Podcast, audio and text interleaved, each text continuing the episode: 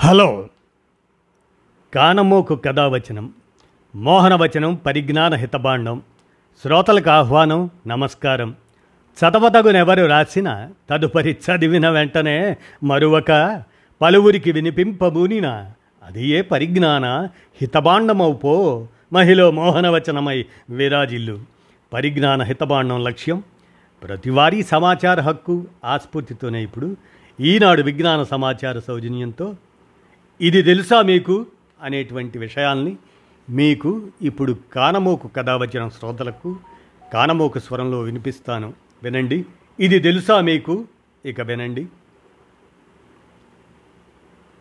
ప్రపంచంలో call recording సౌకర్యం లేని ఏకైక స్మార్ట్ ఫోన్ ఐఫోనేనండోయ్. మిగతా ఫోన్లన్నీ ఈ వెసులుబాటుని అందిస్తాయి. వన్ ఫార్టీ ఫోర్ సెక్షన్ ఒక్క భారతదేశంలోనే కాదు పాకిస్తాన్లోనూ అదే నంబర్తో అవే సబ్ సెక్షన్లతో వాడతారు. నేర శిక్షాస్మృతి మనకు వాళ్ళకు దాదాపు ఒక్కటే. ప్రపంచంలో మరే రెండు దేశాలకు ఇలా లేదండోయ్. మనం రోజు ఓ పన్నెండు గంటలు నడవగలిగితే ఆరు వందల తొంభై రోజుల్లో ప్రపంచాన్ని చుట్టి రావచ్చు. సముద్రంలో టురీటోప్సిస్ డొహ్రీని అనే జెల్లి చేప ఉంటుంది. దీని జీవన చక్రంలో గుడ్డు లార్వా పైలప్ మెడుసా అనే నాలుగు దశలు ఉంటాయి. మెడుసా దశలోని జెల్లి ఆ చేపకి బాగా వయసైపోయినా తీవ్ర గాయమైనా శరీరం కొన్ని కణాలుగా విడిపోతుంది. వాటి నుంచి పైలప్ దశలో ఉండే కొత్త జీవులు పుడతాయి. అలా మరణమన్నదే లేకుండా ఎంతకాలమైనా బతకగలదు. ఏదైనా పెద్ద చేప దాన్ని మింగేస్తే తప్ప.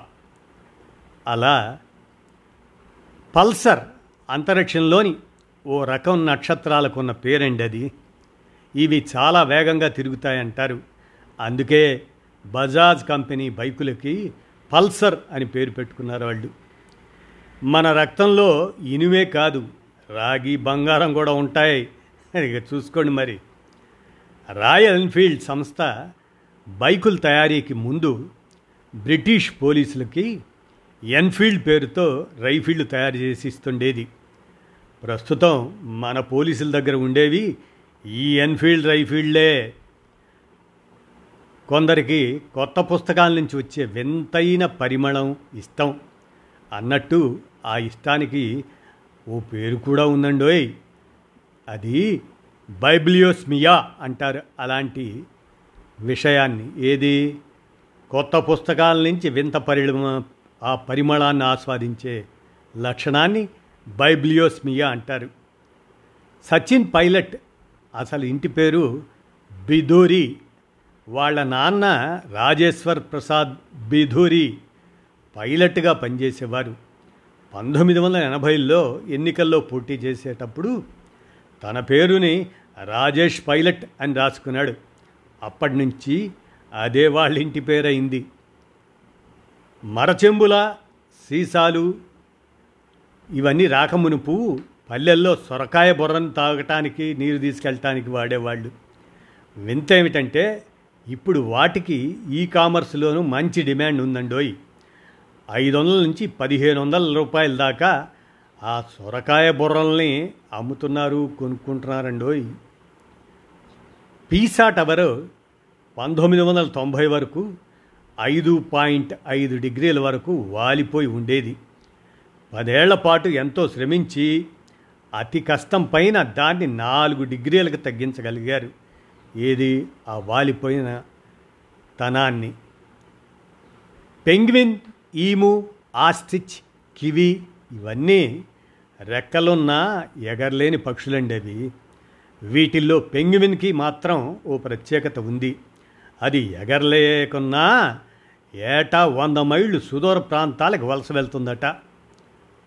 ఇక ఐస్లాండ్ జాతీయ చిహ్నంలో ఒక పక్షి మృగము డ్రాగన్ ఓ మనిషి ఉంటారు.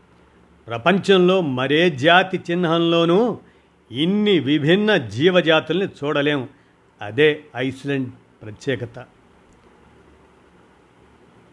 ఇక ప్రపంచంలో రాశి ఫలాలను నమ్మని వారు కేవలం పది శాతమేనటండోయ్.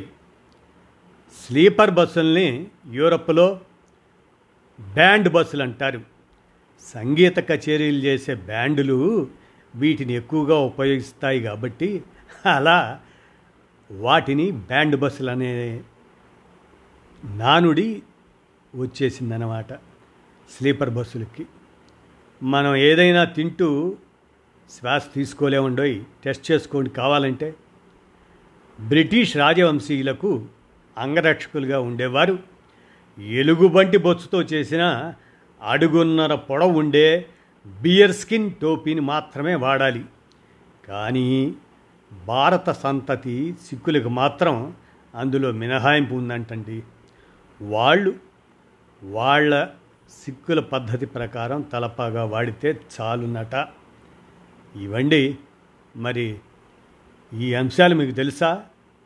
అందుకే ఇది తెలుసా మీకు అని నేను మీకు ఈ అంశాన్ని ఈనాడు విజ్ఞాన సమాచార సౌజన్యంతో మీ కానమోకు కథ వచ్చిన శ్రోతలకు వినిపించాను. విన్నారుగా? ధన్యవాదాలు.